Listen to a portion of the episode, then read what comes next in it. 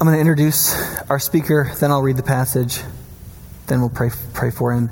Um, you know, there are some people who are fun to listen to because they're good performers. I mean, sadly, I think that's the, where I fall. I think that's like the worst category to be in, frankly, as a speaker. Um, but there's some people that just, you know, they're, they're cheeky to listen to, they're funny, whatever. Um, and then there's other people that they've like actually done it. That, those are the podcasts, and those are people I like to, to listen to. I don't care how interesting they sound and the cadence of their voice. I like listening to people who've done it. And one of the reasons I like to have Bob speak, and he's, he's spoken a few times the last two years, is because I like how Bob presents, but Bob has actually done it. Um, Bob has served um, in InterVarsity for 33 years. I'm 35 years old. Okay? He's served in InterVarsity for 33 years. Um, 12 of those years he served overseas. Um, three in Vienna, where he, he was um, staging from there to, to penetrate into communist nations to smuggle the gospel and the Bible into people who were deprived of it. Um, nine in the Ukraine, bringing the gospel. Um, almost uh, most of those years traveling all over the world, um, trying to foster student movements in other countries. His his his position right now with InterVarsity is that he's the director of InterVarsity's long-term mission program. At InterVarsity, um, InterVarsity's missions conference that happened in 2012, right at the end of the year, Urbana, um, 4,000 college students stood up to dedicate their life to some kind of long term service and missions. More than 200 just in his program, InterVarsity's long term program, of people who want to go overseas. They want to go overseas long term to bring the gospel to others around, around the world. And that's what, um, what Bill is in charge of leading. He, um, he has a PhD in education from Trinity, which I, of course, approve of because that's where I went. And, um, and this is his home church he has a specific spiritual stake in the life of this local church. This is his home church.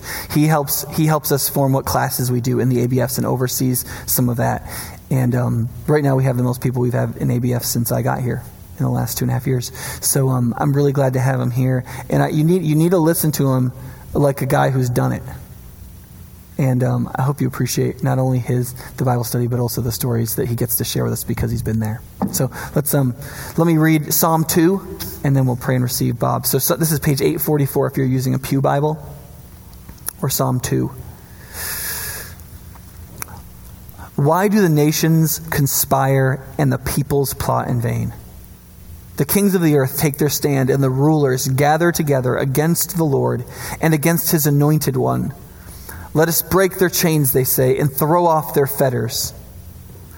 The one enthroned in heaven laughs. The Lord scoffs at them. Then he rebukes them in his anger and terrifies them in his wrath, saying, I have installed my king on Zion, my holy hill. I will proclaim the decree of the Lord. He said to me, You are my son. Today I have become your father. Ask of me and I will make the nations your inheritance, the ends of the earth your possession. You will rule them with an iron scepter, you will dash them to pieces like pottery. Therefore, you kings, be wise. Be warned, you rulers of the earth. Serve the Lord with fear, and rejoice with trembling. Kiss the Son, lest he be angry, and you be destroyed in your way for his wrath can flare up in a moment. Blessed are all those who take refuge in him. The word of the Lord. Bob, why don't you come? Let's pray. Father, we lift up Bob to you. We pray that you'd use this message. We pray that you'd use this passage of Scripture, that you'd unite it with this present moment, and you'd speak to us through his personality and his experiences and what he has seen in this passage as you've showed him. We pray that we would be impacted by it, that our emotions, that the direction and object of our will would be changed, that our, how we use our time, how we discipline ourselves to love and serve you would be affected by what we hear right now. And may we all silence our phones so that we don't they don't ring In Jesus' name, amen. The worst part is that when it's ringing and you can't get at it. Yeah, Silence it. well, it's a great joy to be here. You may be wondering why I'm down here. Um, Uh, I think our pastor is one of the best preachers I have ever heard, and I hear a lot of different preachers. Um, and he has this wonderful gift of being able to connect with us from up here. Um, I do not have that. I prefer down here. I feel more connected to you. This is more my style of being able to really connect with you folks if I'm down here. I also uh, mentioned when I preached in here in December um, how you folks have become like my family.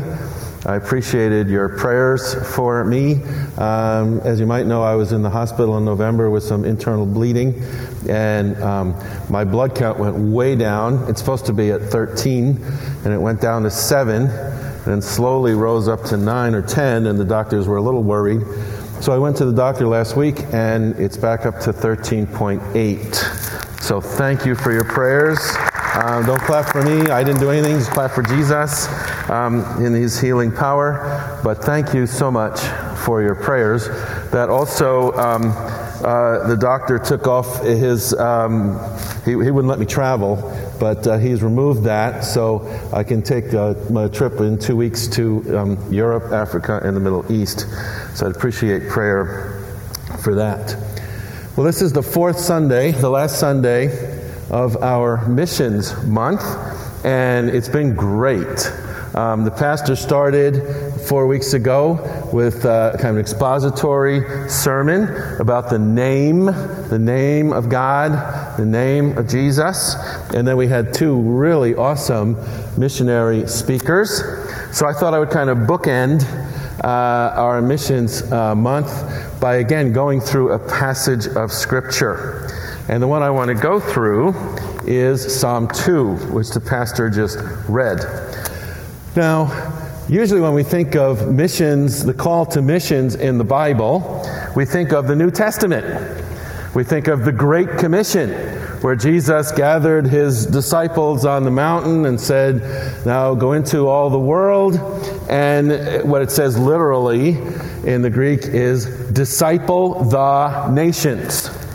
That's the call to missions, to make disciples of all nations, to baptize them in the name of the Father, Son, and the Holy Spirit, to teach them everything Jesus taught us. That's the Great Commission. But it's also the call to missions. The promises for missions are also in the Old Testament. You can start in the first book of the Bible, in Genesis 12, and God's call to Abraham in verse uh, 2 and 3. God says to Abraham, I will make you a great nation and I will bless you. I will make your name great and you will be a blessing. I will bless those who bless you and whoever curses you I will curse. And all the peoples of the earth will be blessed through you. All the peoples of the earth will be blessed through Abraham. And you know uh, the teaching of the New Testament that if we are in Christ, by faith, we are children of Abraham. So, this promise and command is to us that God wants to bless all the nations of the world through us and other believers in Jesus. Or, uh, there's tons of them, but just one more Isaiah 49, verse 6 and 7, where God says to his people, the people of Israel, too small a thing for you to be my servant to restore the tribes of Jacob. Uh, but verse 7 I will also make you a light to the nations, that you might bring my salvation to the ends of the earth. That's in the Old Testament. That's a, a command and promise to the nation of Israel, the people of Israel, God's people, to bring his salvation to the ends of the earth. And it's still a call to us today. So there's lots of that in the Old Testament. And I want to go through another Old uh, Testament passage, Psalm 2.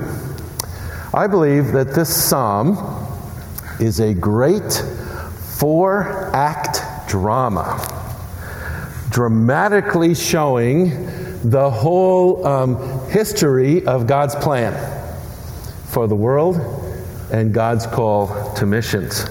So let's uh, pretend we're in a great theater and this is the stage and the curtain is rising and look at the first three verses. Why do the nations conspire and the peoples plot in vain? The kings of the earth rise up, the rulers band together against the Lord and against his anointed. So it's kind of a meeting of the rulers of the earth.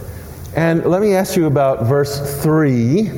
Um, in verse 3, who do you think, who's the us? Let us break their chains. Somebody just shout it out. Not you. you were in the first service. Somebody other than the th- resident theologian pastor. Um, who's us? It's the kings of the earth. Good. Who's there? Their chains.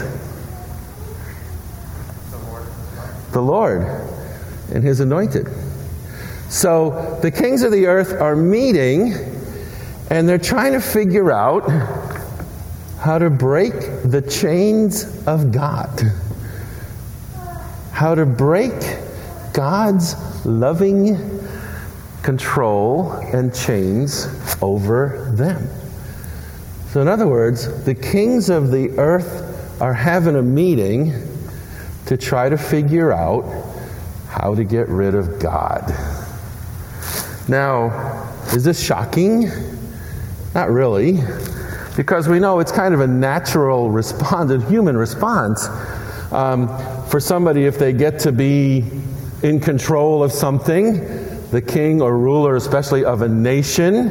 And I'm not talking of any political uh, party here or even uh, democracy versus uh, dictatorship.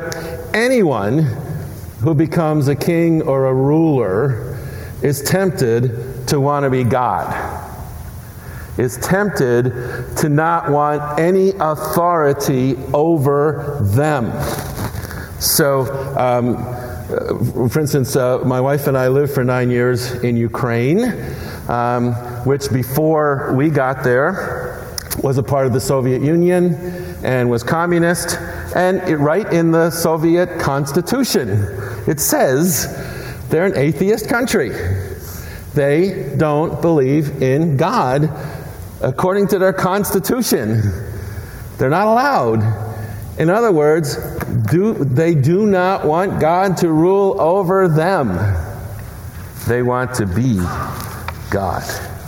Um, here's an interesting example.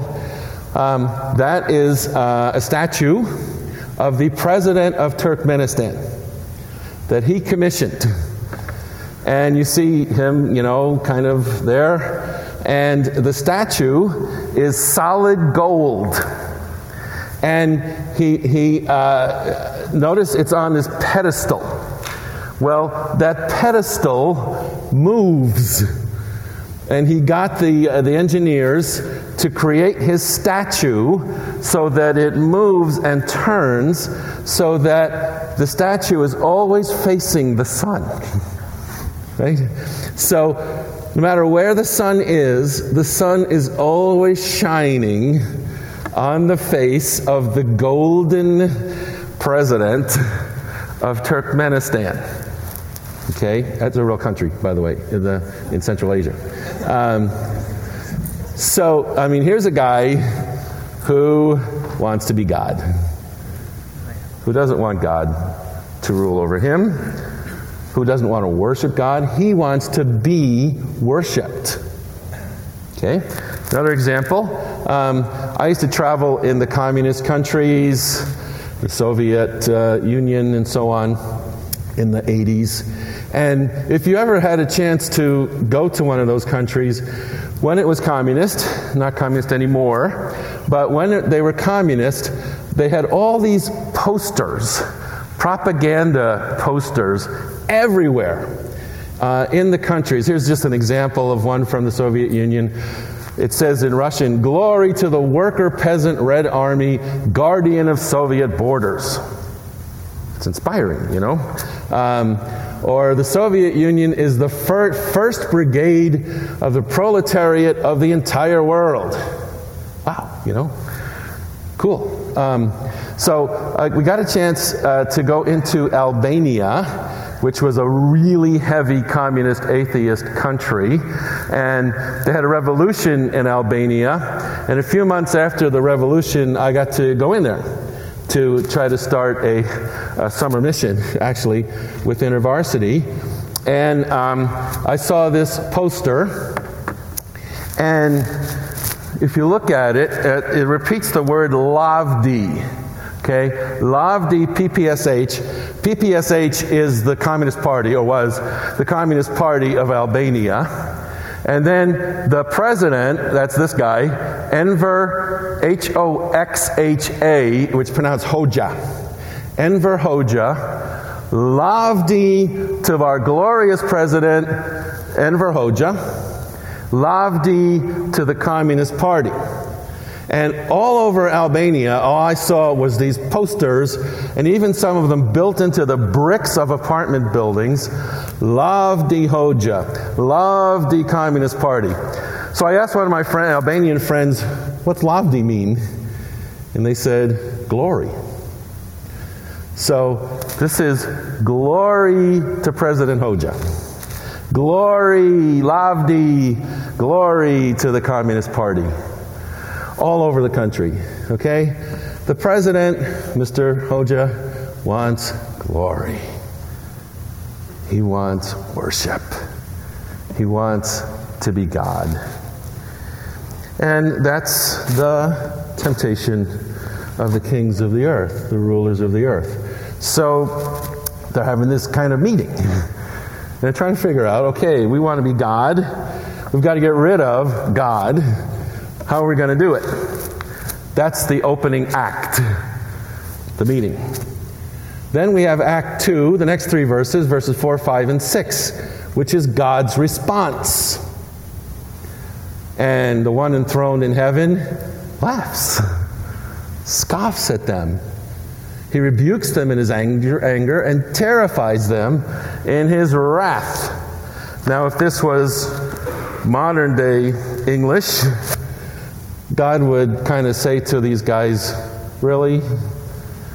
Really? You really think that you're going to get rid of me? Is that right? Come on, guys. Um, and he, he, he laughs at them as if these pathetic mortal men can stand against God. And then, verse 6 he says, Hey, kings and rulers, I want to introduce you to someone. I want to introduce you to my king. The king I have installed on my holy mountain. The king of kings and the lord of lords. Let me introduce you to him. So that's the plot so far of our drama. The kings of the earth are trying to figure out how to get rid of God. God responds by laughing and saying, Hey guys, you know what? Let me introduce you to the King, the King of Kings and Lord of Lords, which leads to Act 3, which is the center of our drama. And it's interesting, the voice changes. The first six verses were the voice of the narrator or the writer, the psalmist. Here, the voice changes in verse 7, and the king, God's king, speaks. I, that's God's king, will proclaim the Lord's decree. He said to me, that's God, said to me, the king, and here comes you are my son. Today I have become your father. So, kings of the earth, guess who is introduced as the King of Kings and the Lord of Lords? God's Son, Jesus. Is here in the Old Testament, probably a thousand years before the physical coming of Christ, here is presented Jesus, God's Son, the King of Kings and Lord of lords. And the next, that little phrase might be confusing. Today I have become your father. Um, the English translation is difficult because it's a very subtle thing. And it's a subtle way of saying this is an announcement of something that has already happened. Jesus has been God's Son for all eternity. And now God is announcing it to the people and to these kings this is my son, and he will rule over you. He is the King of kings, and he is the Lord of lords. Now, uh, we know this is a Christological interpretation of this because this verse is quoted many times in the New Testament. In fact, God quotes it, or the voice of God quotes it at the baptism of Jesus, where the voice comes from heaven and says, This is my beloved Son. That's a direct quote from Psalm 2, verse 7. At the Transfiguration, the voice of God again speaks and says, This is my beloved Son. Listen to him. Paul quotes this verse in Acts 13 to prove the resurrection of Jesus. The writer of Hebrews quotes it in Hebrews 1 5 to prove the deity, the godness of Jesus. So, what's happening here is God says to the kings, Guess what, guys? Here's Jesus.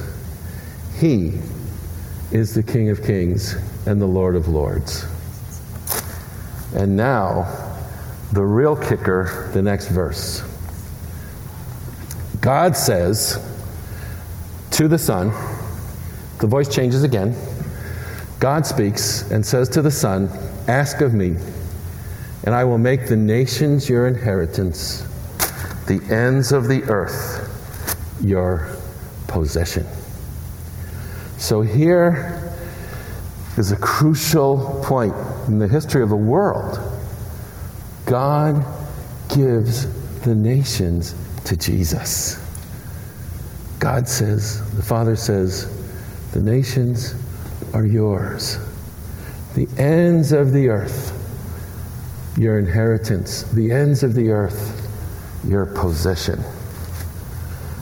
And I submit to you that the rest of history is the carrying out of this verse.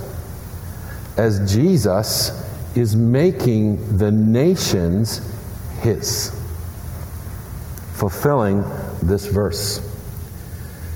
But how's he doing it?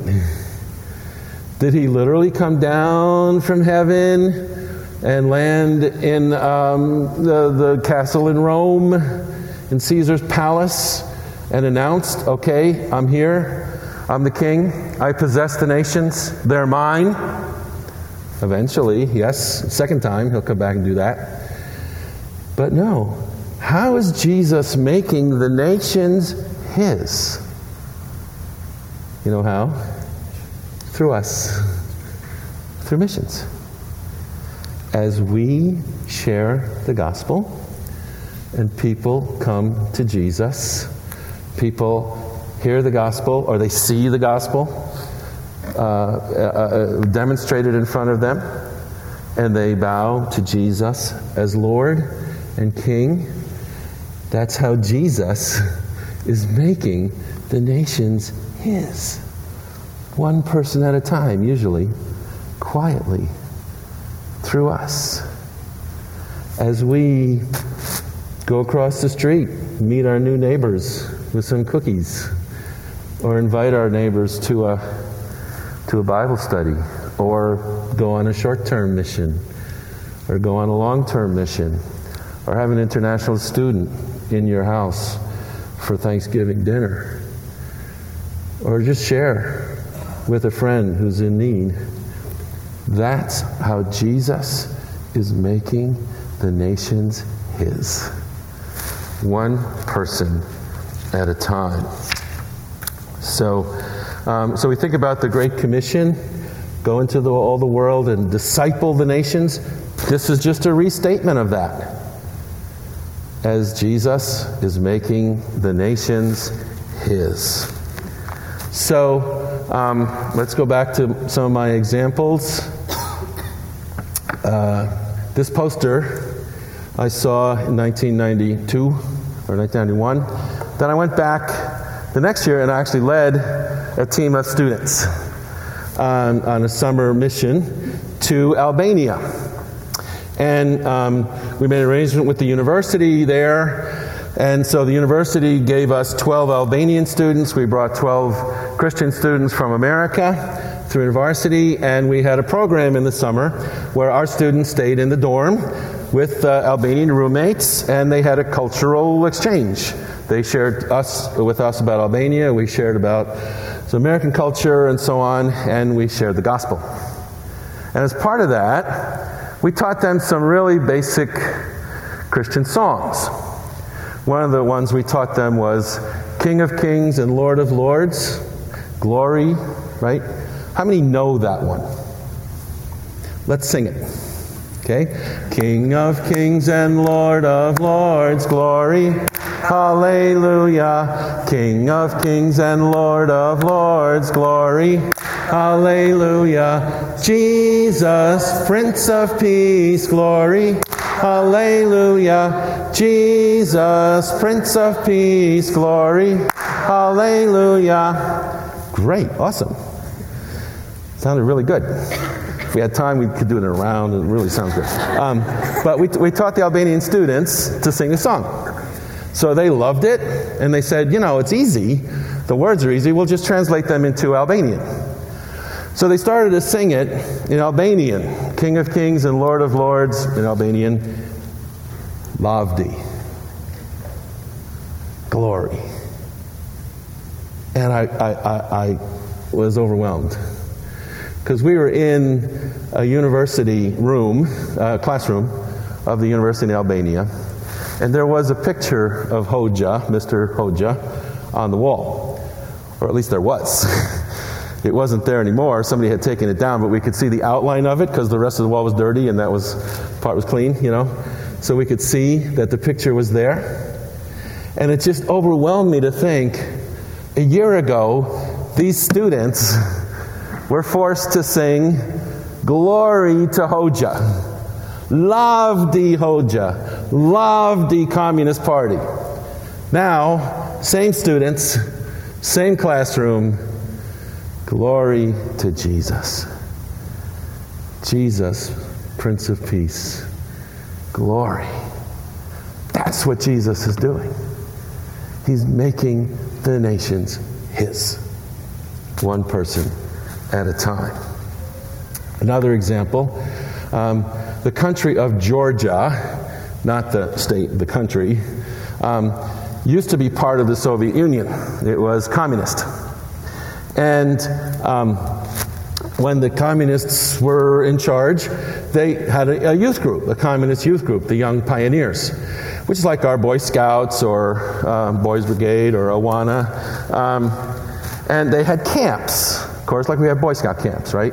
They, have, they bought camps for these kids to go to camp. Well, communism ended, the Young Pioneers disbanded, so they didn't know what to do with the camps. So we rent them, the Christian groups, Cru and InterVarsity and other Christian groups that work in those countries, we would rent the camps for our conferences. So I was leading a Bible study training conference in Georgia, and the last session, we gathered around a flagpole, an old rusty flagpole that didn't even have a flag on it, um, for our final session. Well, this was 1998, 10 years after, you know, communism ended.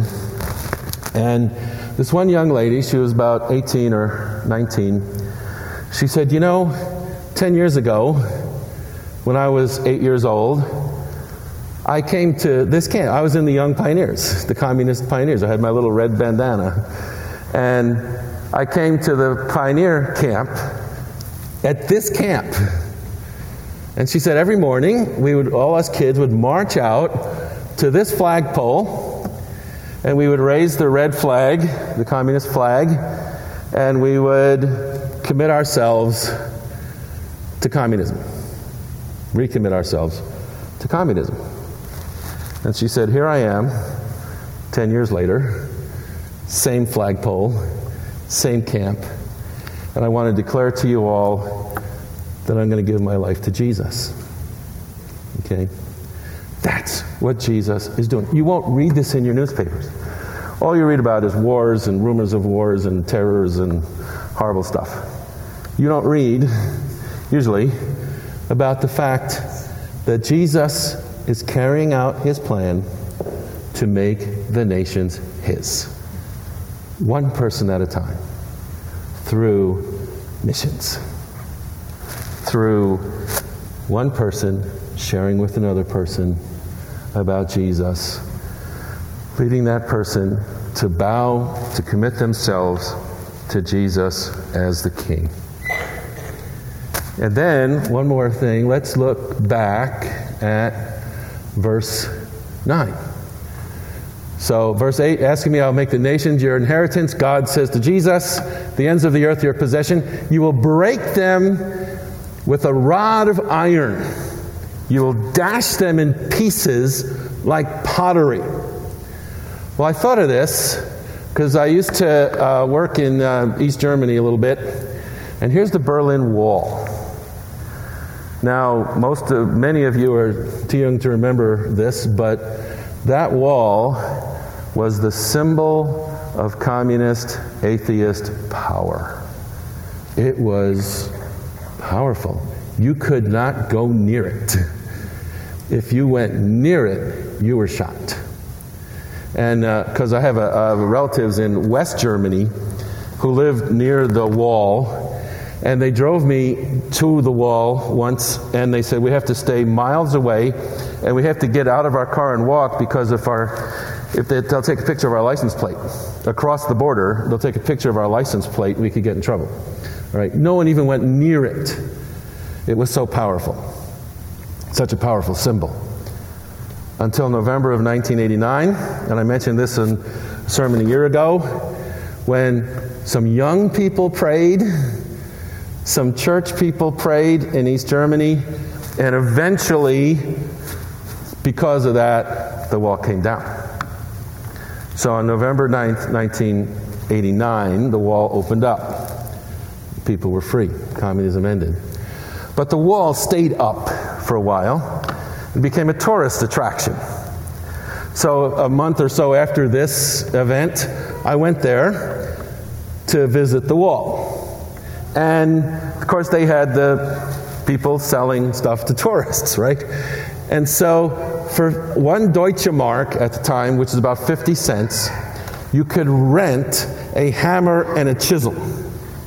And you could chisel your part of the Berlin Wall. So I did. I paid my Deutsche Mark, my 50 cents, got a hammer and a chisel, and I was chiseling away. I still have my little rocks uh, that I chiseled from the Berlin Wall. And so I was chiseling away, and I looked down, and there were some crosses. And I realized those were there as a memorial to people who were killed, who died there, who tried to get over the wall, and the East Germans would shoot them, and they would fall over, and they would let them bleed to death. Then they would come and collect the body, and to put a little cross there. So if it was six months before that, and I was standing there, I would have been shot. And now, six months later, I got paid 50 cents. We had my little hammer and chisel chiseling away at the wall because Jesus broke it with a rod of iron and dashed it to pieces like pottery this symbol of atheism, people were now paying 50 cents to break into pieces like pottery. That is Jesus' power. He's the Lord of the nations. So let's summarize. The kings of the earth take their stand. They want to get rid of God. 85% of the people in Sweden declare themselves atheists. We don't believe in God. We don't need God. And God responds by saying, Hey, let me introduce you to my son, the ruler of the nations, the King of kings, and the Lord of lords. And the story of history is that Jesus is making the nations his through missions, through ordinary people who share the gospel, whether it's across the street or around the world. So, if you're participating in the mission to Guatemala and you're hugging some poor children or sharing the gospel with them, which many I hope will do, and some have already done, you're participating in God's historical worldwide plan to save the world. You're a part of this enormous plan of God.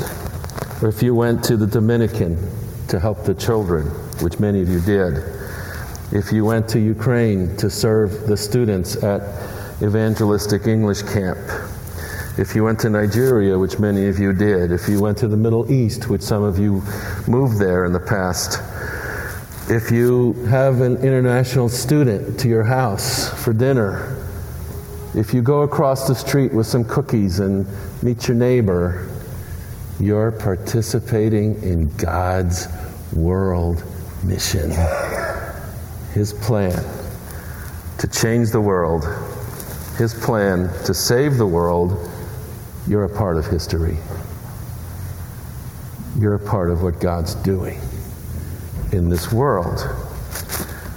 Well, then, the final act, Act 4, excuse me, is the application. The last three verses. And the first application is to the kings, to the leaders. Therefore, you kings, be wise, be warned, serve the Lord, celebrate his rule with trembling, kiss the Son. You better kiss Jesus' feet now because you're going to bow to him eventually. Because he is the King of Kings, he is the Lord of Lords. And actually, when you go through the scripture, there's a lot in the Bible to the kings, to the leaders of nations. Um, uh, Philippians 2 talks about everyone bowing to, to, to Jesus, everyone needing to have personal faith in Jesus. Psalm 82 is directed to the kings of the earth to say, You're going to be judged partly on the basis of how you treated the poor in your nation, the poor people in your nation. So uh, Matthew 25 could be interpreted as judging the kings of the earth, judging the nations on how they treated the least of these. Another interpretation of that is how they treated the church, how they treated Jesus' people. Um, but as I look around, I don't, I don't actually see our governor here or President Obama or anybody. So there's not too many kings of the earth here. Um, so the final sentence is for us Blessed are all who take refuge in him. Because of all this, because Jesus is Lord of the nations. Jesus is making the nations his. He's the King of kings, He's the Lord of lords. Come to Him. Come to Him. You can trust Him. He's the Lord, He's the King. Come to Him. Find your refuge in Him. You have problems? Yeah, sickness, problems in your family, things you're worried about. Come to Him. Take refuge in Him. He's the King of Kings. And then the implied application is also get involved with this worldwide plan. Get involved with God's worldwide mission to bring the nations to himself. That could mean praying. I mean, really praying, not just God bless the missionaries. Um, I have a few minutes, so let me share this one. One of the, one of the churches that supports me in New Jersey, um, when I was a university staff in New Jersey at Rutgers, one night I decided to do what the, the Vosses did um, just go to church. You know, I didn't, I didn't ask to speak or anything. Uh, the church has an evening service, so I just, I just went. I didn't tell anybody, I just went. So I went, I kind of sat down in one of the rows toward the back before the service, and this lady behind me tapped me on the shoulder. Said, Are you, are you Bob Grauman? Yeah. She said, how's the, how's the Bible study in Hardenbergh dorm at Rutgers University? And I said, Well, it's good. How do you know? you know? And she said, Well, that was the second point on your prayer letter. He said, Because we have a little group in this church that receives all the prayer letters of all the missionaries, and we pray them point by point. And that was the point, second point on your prayer letter. So here, this lady in this church that I was not a member of, I was a missionary from that church, knew my four points of my prayer letter cold. That's what it means to pray for missions, not just God bless the missionaries of the world, but specifically get a prayer letter from one of those missionaries back there on that, on that chart or when they come. Pray for them specifically. And, of course, we can go. Um, I see a lot of young people here. Cru has fantastic short term missions. InterVarsity has fantastic short term missions and long term missions. If you have an opportunity while you're still a student or while you're still young, go.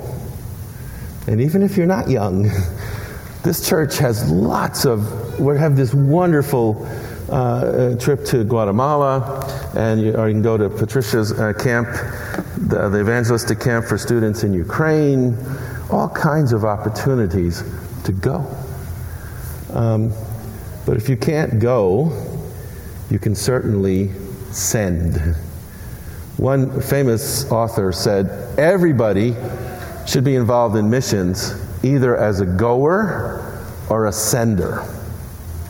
So if you can't go, what you should do is give and pray.